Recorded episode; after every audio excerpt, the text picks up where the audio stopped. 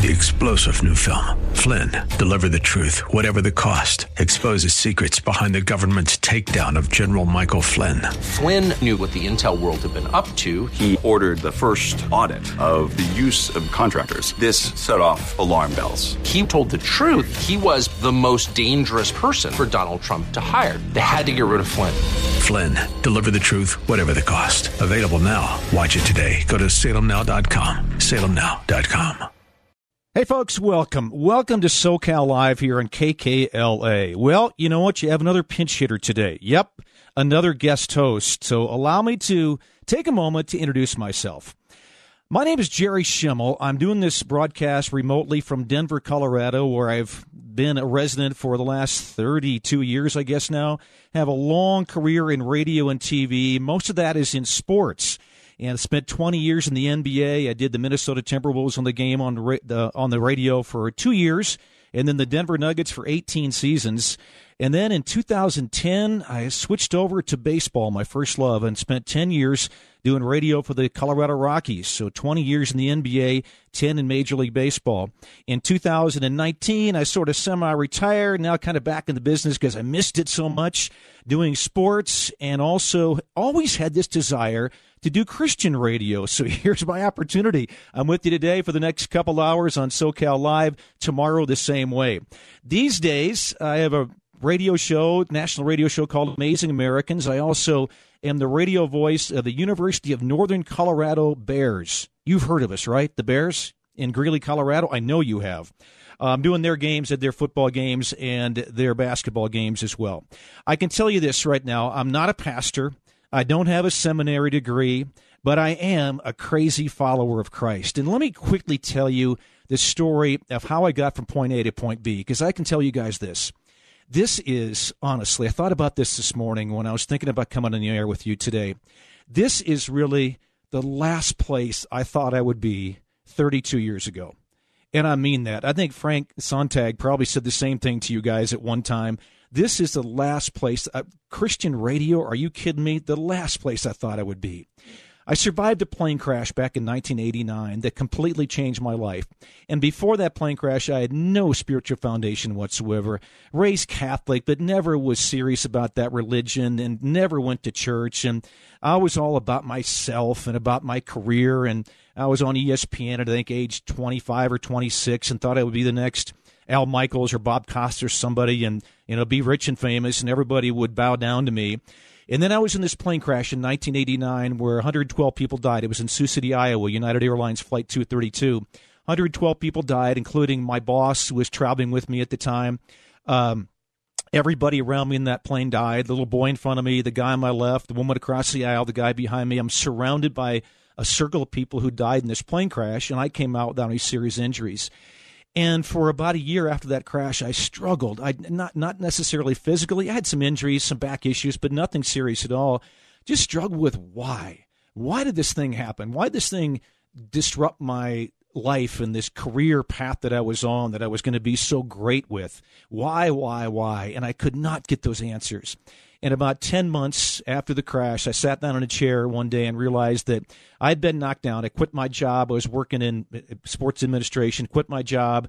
My marriage has fallen apart. I had 6 brothers and sisters. My parents were alive at that time. Wasn't even talking to them. I was in self-pity, wallowing it, and in depression, and finally realized I'd been knocked down for the first time in my life, and I got back up. And I in my life, and just give me some relief from this crash, not to save my marriage, get a new job, or come out of this depression that I was in, and any kind of overcoming of the symptoms of post-trauma stress disorder, which I was suffering from. But it's got just give me some kind of relief.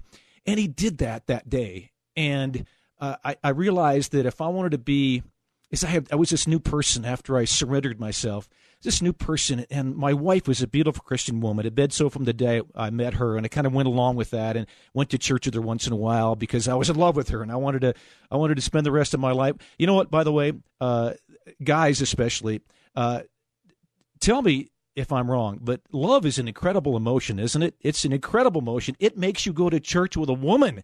That's how strong that emotion of love is. Anyway, started going to church, and then I started asking questions, and I realized that if I wanted to be like my wife, to have my sins forgiven, my spot in heaven secured, I had one more extremely important decision to make. And a couple weeks later, after I sat down in that chair that first time, I sat back down in that chair. It said something like a sinner's prayer.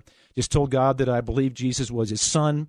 I wanted to take residence in my heart. I wanted my sins forgiven, my spot in heaven secured. I wanted Jesus. I wanted salvation. And you know what, guys? It is the greatest decision I have ever made in my life. Are you kidding me? To know exactly where you're going to leave this earth, to have every sin you ever committed wiped clean, God says, what an amazing way to live. And better yet, for all of us, what an amazing way to die. That's my quick testimony. And my wife said this a couple years ago, and I think it makes so much sense. For listeners in Southern California that are tuning in today, I know you have your own plane crash. My wife says this, and I think it's so true. Everybody has their own plane crash. It might not be what you went through as bad as what I went through. It might be worse than what I have gone through. I have friends who buried a daughter, a 5-year-old daughter, not too long ago. I give up 1,000 plane crashes not to have to bury one of my children. I have 2 of them. Everybody has their own plane crash. So when I talk about mine, I'm not trying to downgrade yours because you have your plane crash as well. All right. On this show, I am told in training that one of the important things we do is look at the news and the issues of the day and take a Christian perspective, kind of a Christian pass at them. Kind of try to look at them through a Christian lens. And today we have this persisting news called COVID-19. I'll bet you heard of it. Vaccinations and mandates and all the stuff that goes along with COVID these days is in the news every single day, as it should be, is taken over the world. Today, I would like to do this. I'd like to ask the question, should I get vaccinated? And you're asking yourself that. If you haven't already, you're probably wondering if you should. If you've been vaccinated, I'm guessing you probably don't regret that. But you had to make the decision to get vaccinated or not. Should I get vaccinated? Now, let's put aside the debate just for a moment whether the government should be able to mandate vaccinations. But let me ask you this question because I'm intrigued by this. Are you influenced by religious leaders and their take on vaccinations? Are you influenced by religious leaders and their take on vaccinations? You can give me a call. Love to hear from you. 888-LA-TALKS is our number. 888-528-2557. 888-LA-TALKS. Now, some religious leaders in various religions have publicly stated they are against vaccinations for various reasons. And many have backed the idea of getting vaccinations for COVID and have encouraged others to do so as well. In the Catholic Church, for example, the Pope has urged people to get vaccinated, very public about that. Greg Laurie, who's on this program, who was on the station with his program, has urged folks to get vaccinated through his ministry. And I started thinking about it this morning when I read this article about one of the most admired and respected religious leaders of the past 50 years. I saw the name, the most respected and admired religious leader of the past 50 years in America is Billy Graham. That's no surprise, probably anybody, right? And his son, Franklin Graham, they are 2 different people, I get that, is urging people to get the COVID-19 vaccine. In a recent interview with ABC News, which examined the divide within the Christian community about vaccines, Graham endorsed vaccines. He shared that he has been given the vaccine, believes pastors should encourage their congregations to do so as well. He says, quote, "I hope the pastors in the pulpit would tell people how they can be saved from God's judgment, and that's through faith in Jesus Christ," Graham said. "But I think for a pastor to tell someone not to take the vaccine is problematic because that would happen. What would happen if that person died? Then the pastor responsible." Graham is the president of Samaritan's Purse, of course, and the president of the Billy Graham Evangelistic Association, used his father, the most admired religious leader in the past 50 years in America, as an example, sharing that his father believed in modern medicine. Billy Graham, was born at the height of the 1918 flu pandemic, lost some family members because of that. And Franklin says anytime there was a vaccine or something that could help protect you, he was an advocate for it. "I believe it is consistent with Scripture that we protect our lives and do whatever we can to save life," lives, Graham said. He also expressed that vaccines are proof of God's love. I thank God, he says, for doctors and researchers that they have put the time in, effort, and money to develop these vaccines. I hope that the American people will use them, Graham said. So here's the question for you I want to throw out there. Are you influenced by religious leaders such as Billy Graham and Franklin Graham, or should we when it comes to the vaccine war? 888-LA-TALKS is the number, 888-LA-TALKS. Let me get your take on that. Let's assume that maybe you have a church you attend. Maybe you don't attend a church, but if you did attend a church on a regular basis and you have a pastor there you really respect and you admire and you maybe take advice from, would you do that if he said, hey, go get vaccinated? I'd like your take on that. The former church I went to had a pastor there that I highly respected, became good friends with, and if he would get in the pulpit, because it seemed like this guy was always right. He was just like the mouthpiece of God. But he'd get on the pulpit, and he would say something like, hey, I really think you should get vaccinated. I would take that to heart. I really would. And maybe you're in that group as well. Maybe you, and you have to make the decision for yourself. I understand that. But do religious leaders, people from the pulpit, people like Franklin Graham, and maybe going back Billy Graham, do they influence you in one way or the other to either get the vaccine or not get it? All right, 888-LA-TALKS is our number. Give me a call and let me know what you think. I want to preview something as well. In our next segment, I think we have a special treat. At least I think it's a special treat. I talked to this guy one other time, and I think you'll be fascinated by it. Luke Zamperini. Does that name sound familiar? Maybe the last name does, because he is the son of Louis Zamperini, who you probably heard of, the Olympic hero, the World War II hero, and the subject of that film, Unbroken. What was not shown in the film, if you watched Unbroken, it was wildly successful, by the way. I think it was the third highest-grossing movie of 2015. But what wasn't shown in the movie was that when he, Louis Zamperini, came back from the war as that war hero, he started having problems. He had problems with alcohol and problems in his marriage. And he went to a Billy Graham evangelistic outreach event, a rally, and he walked up to the front and made a decision for Christ. It was Billy Graham's crusade that got Louis Zamperini to become a Christian. And he spent the rest of his life, by the way. That was in 1952. He spent the rest of his life as an evangelist. He was out there proclaiming the gospel after he came back and went through these issues with alcoholism and other things in his life. And he has Billy Graham to thank. He was very public about it, but that was not in the movie. That was cut out in the movie. And Luke Zamperini is going to talk about that. And Luke is carrying on the work of his father, Louis Zamperini. He's doing a number of things. He's got the Louis Zamperini Foundation that he runs and doing some other things as well, and really focusing on troubled youth in America, and especially in Southern California. So I think you'll find our next segment, we'll bring Luke Zamperini on. I think you'll be fascinated by what he has to say about his father, and that influence came from Billy Graham, who, as I said, is the most admired religious leader of the past 50 years in America. Let me get your take on that. 888 LA Talks. Again, that number is 888-528-2557. You want to give us a call and just give me your take on that. As well in the program, we are going to, in the second hour, take a look at some other issues in the world today, but have a special interview as well with a man you've never heard of that runs a nonprofit in Nebraska, small town of Nebraska. That's going to blow you away, and it's a Christian-based event as well, and the stuff that they're doing humanitarian-wise is just absolutely crazy. All right, let's get the phone. Let's take a call or two here. Let's get to Chris in L.A. Chris, you're on SoCal Live with Jerry Schemmel. How you doing, Chris? I'm doing great, thank you. About COVID-19, I am not vaccinated. My wife got vaccinated. I know other people have been vaccinated, but I don't feel led to get vaccinated. I'm 62 this month, and I'm diabetic too. I'm not persuaded by Franklin Graham saying that he recommends it. Is there anybody in your life, Chris, that would tell you that you respect and you would take to heart, hey, you know what, Chris, you really should get vaccinated? If that one person you really respected said that to you, how would you react? No, hard to receive it. I mean, because I know they love me and care, and you know, they're thinking what's best for me, and they're sharing. I don't have a problem with that. I'm respectful of people like my wife and family members are pretty much all vaccinated.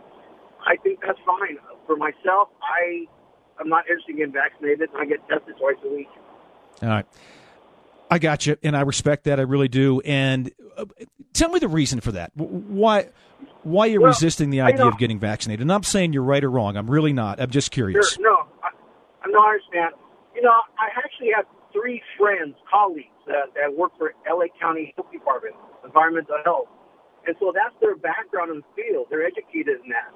So I went to three of my friends and spoke to them, and one got vaccinated because he's 70, he's up in age, so, and he gets the flu vaccine, so it's a virus.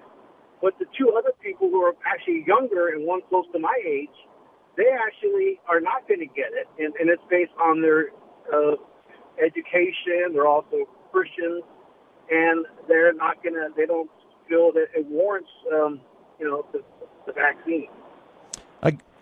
I got you. I respect that, and I totally understand. Chris, I thank you for calling. I really do. Have a great rest of your day.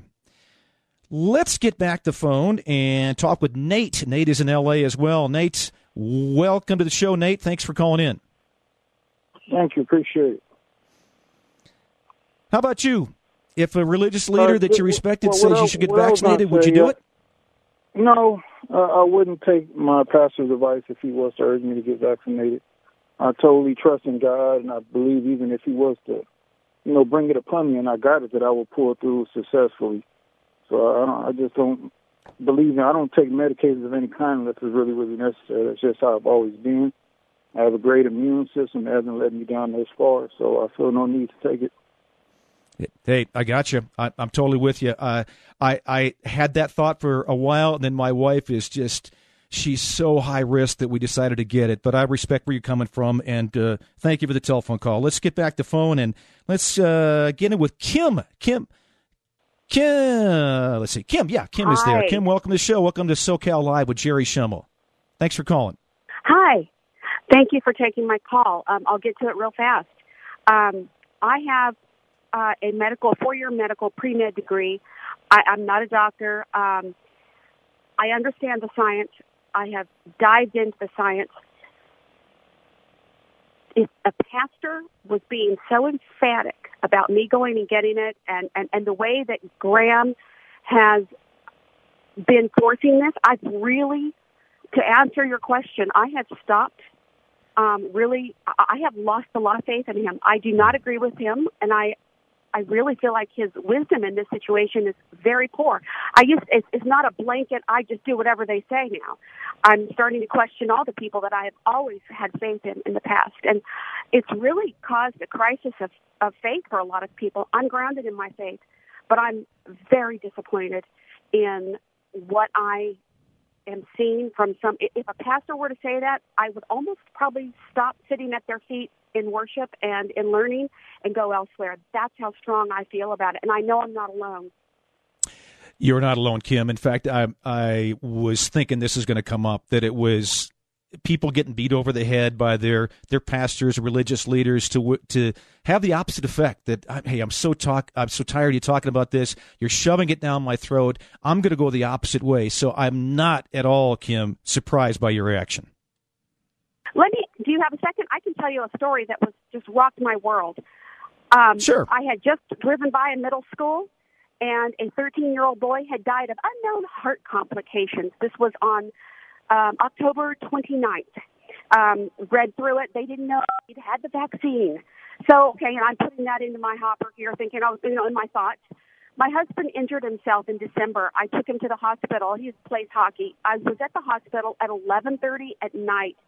I was the only person in the parking lot in this hospital down in San Diego, and it was very dramatic. I saw the ambulances come in. I saw these parents run into the emergency room. My heart starts shaking. I get so upset when I see this, and I'm like, oh, my gosh. My husband, because they wouldn't let me in, he texted me. He goes, oh, my gosh. He goes, I'm sitting by the desk with the nurses. I just overheard them. A 15-year-old boy is coming in with a code blue. And so I just started praying. I didn't know what, what do you do? And it could have been fentanyl or something like that. But anyways, time went on. Parents came outside, and they were just beside themselves, as anyone can imagine. I went up to them. I was the only one in the parking lot with them. And I just said, hey, I don't know you, but I think that code blue went out for your child. Can I pray? And the mother just immediately piped up and started crying, and I started praying. So after the prayer, the mother just started power walking around the parking lot. She couldn't do anything. He goes, our son is, completely, he just had a massive heart attack.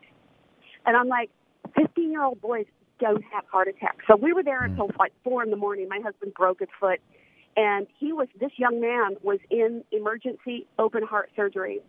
Wow. And I cannot completely confirm that he'd had the vaccination, but I'm sorry. That doesn't happen to 15-year-old boys.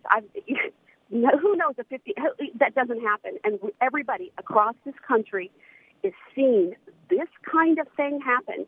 If they cannot wake up, then I don't know what we. Everybody I know knows somebody who's had some kind of. Well, Graham had the myocarditis. He had some kind of cardiac event, but he's telling people to go and get it. I don't. There's like a cognitive dissonance going on that is absolutely. Beyond me. It's almost, I don't know, spiritual nature or something that I have no idea. It's made me lose a lot of faith in these leaders. That's where I'm coming from. As you can tell, there's a lot of emotion in it because I've seen it firsthand. Gotcha, Kim. Hey, thanks for sharing that story. I appreciate it. And thanks for calling in. All right. We are going to take a break here. When we come back, like I said, we have a special treat for you. Luke Zamperini is going to join us. His father is Louis, the Olympic hero, World War II hero, subject of the film Unbroken, later in life an evangelist doing tremendous work for the Lord and for Jesus. And his son Luke, an LA resident, today carries on his father's work. We'll do that next. Stay with us. This is SoCal Live.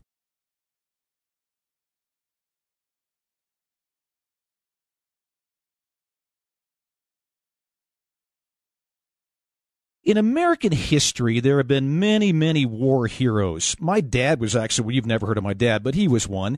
In American history, there have been many, many Olympic heroes as well, but rarely are they the same person. My guest today is the son of one of those rare people. I'm guessing you've heard of Louis Zamperini, the former Olympian and World War II hero and the subject of the wildly popular movie Unbroken. And then later on in his life, he was an evangelist. We lost Louis Zamperini in 2014, right before the film came out, by the way. But his son, Luke, who's on the line with me today, carries on his father's incredible work. And Luke is on the line. And Luke, I want to ask you, your late father is known as that sports hero and war hero and later an evangelist. But I remember you telling me this one time when I talked to you a while back, and I love this. You said, war hero, track and field hero, but he was also just a great dad. Can you talk about that a little bit? Well, yes, Jerry, and thank you for having me on the show. You bet. Good to talk to you again. And yes, he was my hero, not because he was a great athlete or a war hero, but he was just a really great dad. He was there for me and my sister. He taught us everything. He taught me how to ski, how to drive a car. He taught me how to cook and sew and look after myself. And he was there to bind up our wounds when we came home from having too much fun.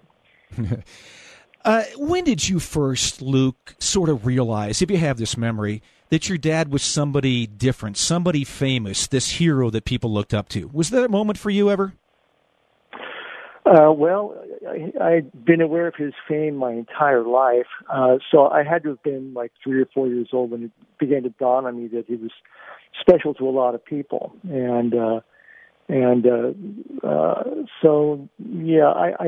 believe I've always been aware of his celebrity. The film Unbroken comes out right after your father passed away. And Luke, you got to share this story about the producer of the film, a very famous actress, crawling into the hospital bed with your dad and showing him the film on an iPad. Can you tell that story? Angelina Jolie was the director of the film Unbroken, and she shot the whole thing in Australia. And when she came back, my father had been in the hospital for a few days. So when she came back, she wanted to show him the film. So she came to the hospital late at night and crawled on his bed and opened her laptop up and showed him the film up until the point where the Japanese had captured him. And so, you know, the next day he was in intensive care, and I didn't really have a chance to ask him what he thought of the film. But asking Angelina about some of the questions he asked her and some of the statements he made, I knew he enjoyed the film. And I think he enjoyed it almost as much as he enjoyed having Angelina sitting on his bed. I love it. What did you and your sister think about the film? My sister and myself and my entire family, we enjoyed the film. We liked the film, but what we noticed was, of course, she didn't tell the whole story. And she told me that there just wasn't enough time to do his post-war life any justice. And so we actually ended up making a sequel to the film, the same producer, different director, but my sister and I were also producers on this film. And this was called Unbroken: Path to Redemption. And it explored his life after he got home from the war with his PTSD and alcoholism and his coming to faith in the Billy Graham tent meeting. As a matter of fact, the guy who got to play Billy Graham is his grandson, Will Graham. Oh, wow. And so he was very nervous about acting. And I said, well, you don't have to act. You just have to do what you do every day, Will. You preach a sermon. The only difference is you're preaching a sermon from 1949. And I think he did a great job. Did your dad ever talk to you about that, Luke? Did he ever talk about that experience with Billy Graham and the crusade? Yes, he did. He was, of course, my dad loved to talk about his Lord and Savior Jesus Christ all the time. And so he talked about going into the tent meeting. My mom conned him into going. And he didn't want to go, didn't like being there. And when he got to a certain point in the sermon where, Graham was talking about us being sinners and needed redemption, he stormed out. And my mom convinced him to go back a second time. And he said, well, look, when it gets to the point where I'm offended again, we're leaving. She said, okay, it's fine, as long as you go with me. And so the second night, he got to the same point where he starts to storm out of the tent, and as he's making his way to the aisle, he hears Graham saying something like, when you get to the end of your rope and you have no place else to turn, that's when people turn towards God. And that did it. That reminded him about a prayer he had on the life raft, and he repeated several times throughout the prison camp experience that if God would get him home alive from this experience, that he was seeking to serve him all his life. And he felt really bad because God had taken care of his part of the bargain. Louis Zamperini was alive and home, but Dad hadn't taken care of his part of the bargain. And then he just said he found himself up at the front of the stage where they have people there to help you through the process. And he told me that when he got off his knees after saying the sinner's prayer, that he knew he was done fighting, he knew he was done drinking, and he knew he'd forgiven his captors, including the most heinous of all captors of his prison guards, that was Mutsuhiro Watanabe, otherwise known as the Bird. And what was remarkable about this evening is up until this point, his PTSD had been manifested in dreams he had. He would have a recurring nightmare every night where he's being beaten by the Bird, and he ends up grabbing the Bird around the throat and trying to choke the life out of him, and then he'd wake up in a cold sweat. Well, that night, he went home from that tent meeting, and it was the first night in 5 years he hadn't had that dream, and he never had it again. His PTSD was over in an instant. And as much as I would love that anybody who came to faith in Christ would lose their PTSD, it just doesn't happen that way, but it happened to my dad as a miracle that God put in his life as a testimony to the power of God. Wow. So incredibly powerful, and such a shame that it wasn't in the original movie, Unbroken. I mean, that's my personal opinion. Let me ask you this. After that night with Billy Graham, that experience, they became friends, didn't they? Did you tell me that, Luke, that he and Billy Graham, your dad and Billy Graham, were pretty good friends after that? They remained friends their entire lives. Yeah. And so because my father was somewhat famous at the time, he was invited back on the stage to give his testimony several nights later. And then again, whenever the crusade came to town, he would attend and give his testimony on stage. Mm. One thing we did see... They remain good friends. So. Yeah. One thing I did see in the film early on, and you saw it too, everybody did, Luke, was that the troubled youth that your father had. And I know later in life, after he had this experience, he decided he was going to reach out to troubled youth and try to change their life. That was very meaningful to him, wasn't it? Yes, it was. He felt that he should have died in the war. He felt that his life was spared for a greater purpose. And so after, he became a Christian, he went back to Japan, forgave his prison guards face-to-face, came back to the States and started a nonprofit called Victory Boys Camp. And he was dedicating his life to helping at-risk youth find their way to salvation in Jesus Christ and have a better life for themselves, and inspire them to make something out of themselves. And he carried that mission on until he went into the hospital. The last Victory Boy he helped was in 2014, and this was a kid that came to him that was strung out on heroin, and but this kid had been invited to participate in Youth With A Mission in Australia, where they said they would help him to get off of his drugs, and so. So my dad financed his trip down there, and the guy's a missionary now. Wow! And so it was the last Victory Boy that my dad helped. Wow! I had you on another radio show a while back, and I had two listeners reach out to me after the program. I don't think I told you this, Luke, that said, "Oh yeah, I'm a teacher, and Luke's dad's story is part of our school curriculum." Can you talk about that a little bit? Well, certainly. So when my dad passed on, my wife, myself, and my son, we carried on his 501c3. We renamed it from the Victory Boys Camp to the Louis Zamperini Foundation. And what we found a teacher that had a remarkable curriculum that she put together for teaching the book Unbroken to her kids in her class in Texas. And so we went down there. We video documented the whole thing. We contracted with her to put it all in writing, and it is now called the Louis Zamperini Foundation Unbroken Curriculum. And we are getting it in schools across the country. We're about 400 schools so far, and our goal, of course, is to get it into every school in the country. That's about 13,000 school districts we need to get to. And what it does is the curriculum uses roundtable discussions for the kids to, as they read the book together aloud, they also discuss the various themes and events in the book and the certain exercises. And one of at the end of the course, each kid gets a chance to write a letter to Louis, and they really open themselves up.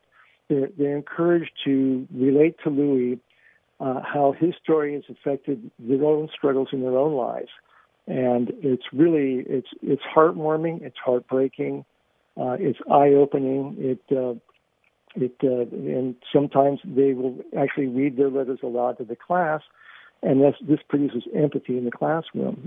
So every kid that's gone through this curriculum, their life has changed. And I don't know of any exceptions to that. Oh. Luke, thank you so much for taking the time again for me today and telling Dad's story. And I know you continue his great work. I encourage you to keep doing that, but keep telling his story. And thanks again for the time today. Okay, Jerry, it was a pleasure speaking with you again. Luke Zamperini has been my guest, Louis' son, and you can just tell, can't you? And I was thinking about this as he was talking. I lost my dad in 2014, who was also a World War II veteran. Miss him every day, and you can tell in Luke's voice, can't you? He misses his dad every single day as well. We'll take a break. We'll come back with more on SoCal Live. Stay with us on KKLA.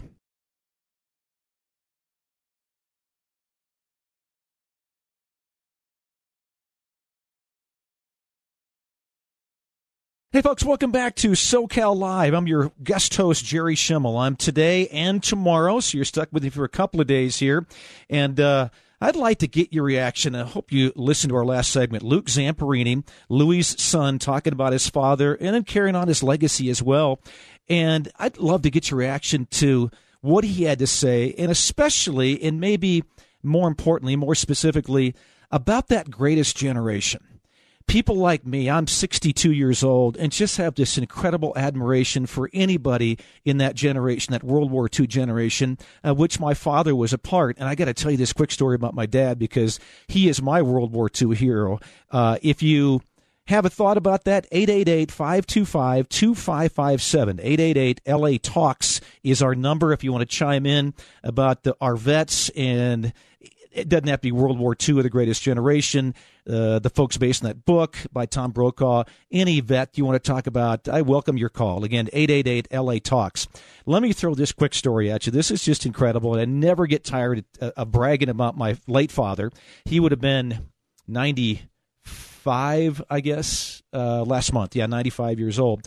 Anyway, I was probably 14 or 15 years old, living in South Dakota, and my dad and I kind of did odds and ends with construction, and one day we were putting a roof, replacing a roof on somebody's home, and a very hot day. Dad takes his shirt off, and I had never noticed it before, but he's got this little hole, this sort of scar that's like a hole on his lower back, just above his hip, and I had never noticed that before. And I said, "Dad, what's that scar from? What's that hole?" And he says, "Well, that's where I got shot." And I'm like, "What? Are you serious? You got shot? What are you talking about? You've never told me that. You've never told anybody. What do you mean you got shot? What happened?" He goes, "Well, I got shot in the war, in World War II." And I knew the story of Dad in World War II. He got drafted when he was 17 years of age. He got drafted late in the war. They needed bodies, and he didn't even finish high school. They just gave him his diploma, and they sent him off to basic training, and they had to get him to the front so quickly because they were short of manpower. They didn't even send him to basic training. He was wonderful with ammunition and guns. He later became a gunsmith, but never got taught the basics of shooting a rifle and all that. They sent him on his way over to Europe. They said, "Hey, are you okay with the sight of blood?" And he said, "Yeah, I'm fine with that." They said, "Okay, you're a medic." Serious, true story. So Dad tells him the story. "Yeah, that's where I got shot." I said, "Who shot you?" He said, "Well, a German shot me." So he's in Europe on the front line as a medic, and they go out to field to rescue a soldier, wounded soldier, and they put him on a stretcher. One guy is in front, my dad's in the back, and they start running away from the front line, and Dad gets hit in the back with a German soldier with a rifle. And I said, and he's telling me this, I'm in awe. I'd never heard this story, and I'm 15 years of age, and I got 6 brothers and sisters. They've never heard this story. So I said, "Dad, what happened? What'd you do?" He said, "Well, I dropped down to both knees, and then pain kind of went away, and I stood back up, and we kept going." You got to be kidding me. Never told me about it. Never. It's a man who never complained about anything. And I said, "Dad, that's what people get Purple Hearts for. Let me write a letter or something. People need to know about that." And he just sort of never gave a response. And I put this letter together, and I edited it about 15 times. And I was going to send it somewhere to Washington to try to get my dad recognized so he could be awarded some kind of medal. I was hoping it was a Purple Heart. So I edit this thing. It takes me about 2 weeks. I'm writing every single night. One day he shows up in my room, which I shared with 3 brothers, by the way. And he said, "Jerry, I appreciate what you're doing, but I would rather you not send that letter." I said, "Dad, why not?" He said, "The most important thing is I survived that experience, and I made it back to the States, and I married your mom, and I've got 7 kids. We have a wonderful life, and that's what's most important. I'm not going to worry about that other stuff. I don't need to be recognized. I just want to try to live my life as happy as I can." That's the mentality, folks, of those World War II veterans, is it not? They're so humble. They don't want to talk about it. They don't want to take any credit for it. They just want to say, "Hey, I served my country, and that's good enough." Such respect that way. If you have a story like that, or want to share something about someone you know that might have been in a similar situation, or that you just a vet you respect, I'd love to hear from you. Again, the number is 888-LA-TALKS, 888-525-2557. Let's go to the phone. Let's talk to Dowell in L.A. Let's hook up with Dowell. Thanks for calling, Dowell. Hey, how you doing? Doing great. All right. Well, I'm pleased to be here on this show, and that my voice will be heard. My grandfather, as a matter of fact, served in the in World War II, and he was a sergeant. At first, he was training troops to be prepared, just as the story that you told, with guns and rifles and different things that they would be prepared for when they went over on the other side. To back up a little bit, most of the people from our neighborhood, they got drafted, whether they had families or not, because my grandfather at the time had seven children, him and my grandmother, and they drafted him just the same. He moved up in the ranks and became a sergeant that would train those that would go overseas and fight in World War II. When toward the end of the war, World War II, my grandfather was asked if he would be willing to go with a troop of brand new or newly trained individuals that he had trained. And he said, yes, I'll go. Mm. So keeping in mind that he had a family of seven children doing whatever and a wife at home, he went with the last group of men that he trained. Mm. They were all assembled in their troop and ready to board the ship. What happened, though, regular individuals from the different armed forces, they went on the ship on a regular, passageway, mm-hmm. whether it was, a bridge of some type with chains, and they hold on with their equipment and their gear and their weapons and whatnot. But my grandfather was a black man, and he had a troop of newly trained black men. So Sergeant was the first one that had to take the gangplank. Mm. There was a gangplank, a piece of wood about 6 inches wide that they had to balance themselves, their equipment, their weapons, on this gangplank. And he, of course, being the sergeant, leading this troop up to the ship that would deliver them over to World War II, he steadied himself and made his way up. And as the men that were in front of him continued to go up, he was going up. And when he reached the very top, he had 1 foot on the gangplank and 1 foot on the ship. And just then he stopped cold because there was an announcement over the loudspeaker of the ship. The war is over. Oh, goodness. So he immediately directed his troops, and they all went back to their prospective homes because they were newly trained and they had just left, and they were, draftees dealing whatever.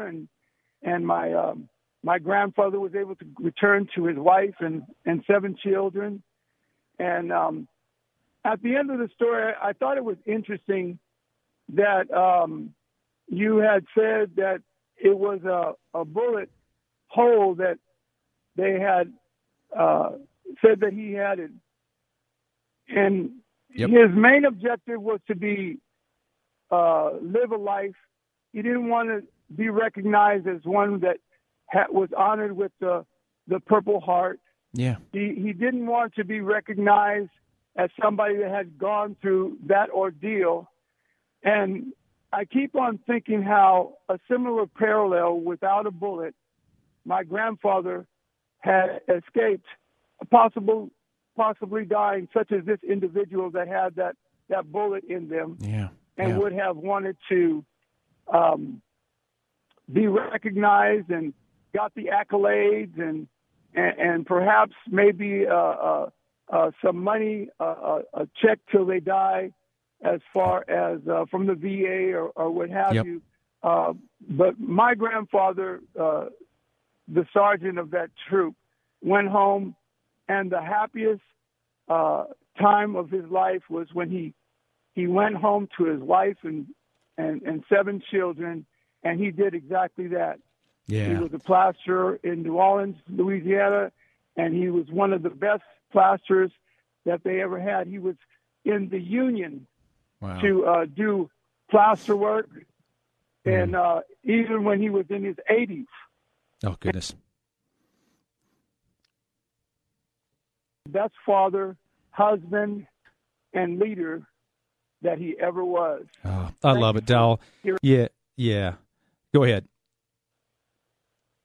All I want to say is, Father, in the name of Jesus, I just lift up this program, and the voice that they hear, Father, is influenced by the Holy Spirit, the Spirit of the living God. And I thank you for Christ Jesus, who is my Lord and my Savior. And through all of that, I was able to come of one of those sons of that person, my father. Amen, and my friend. I got to let you go here. We're running out of time, but man, thanks for calling in and sharing that story. He's just part of that greatest generation. They're all humble. They don't want to take any credit. They don't want any money. They just want to live their lives. You got to love it. We're going to take a break. We're going to come back in a moment and talk about this question. Is sports overemphasized in American society? Let's answer that question when we come back. You're listening to SoCal Live. Three-star general Michael J. Flynn, head of the Pentagon Intelligence Agency, knew all the government's dirty secrets. He was one of the most respected generals in the military. Flynn knew what the intel world had been up to. He understood its funding. He ordered the first audit of the use of contractors. This set off alarm bells. The explosive new documentary, Flynn, Deliver the Truth, Whatever the Cost, and covers the facts behind this scandal. Flynn told the truth. He was the most dangerous person for Donald Trump to hire. I find out the worst enemy that I'm going to face in my life is right here in America. They took my assessment and they wanted me to change it. And I was like, I'm not changing it. They had to get rid of Flynn.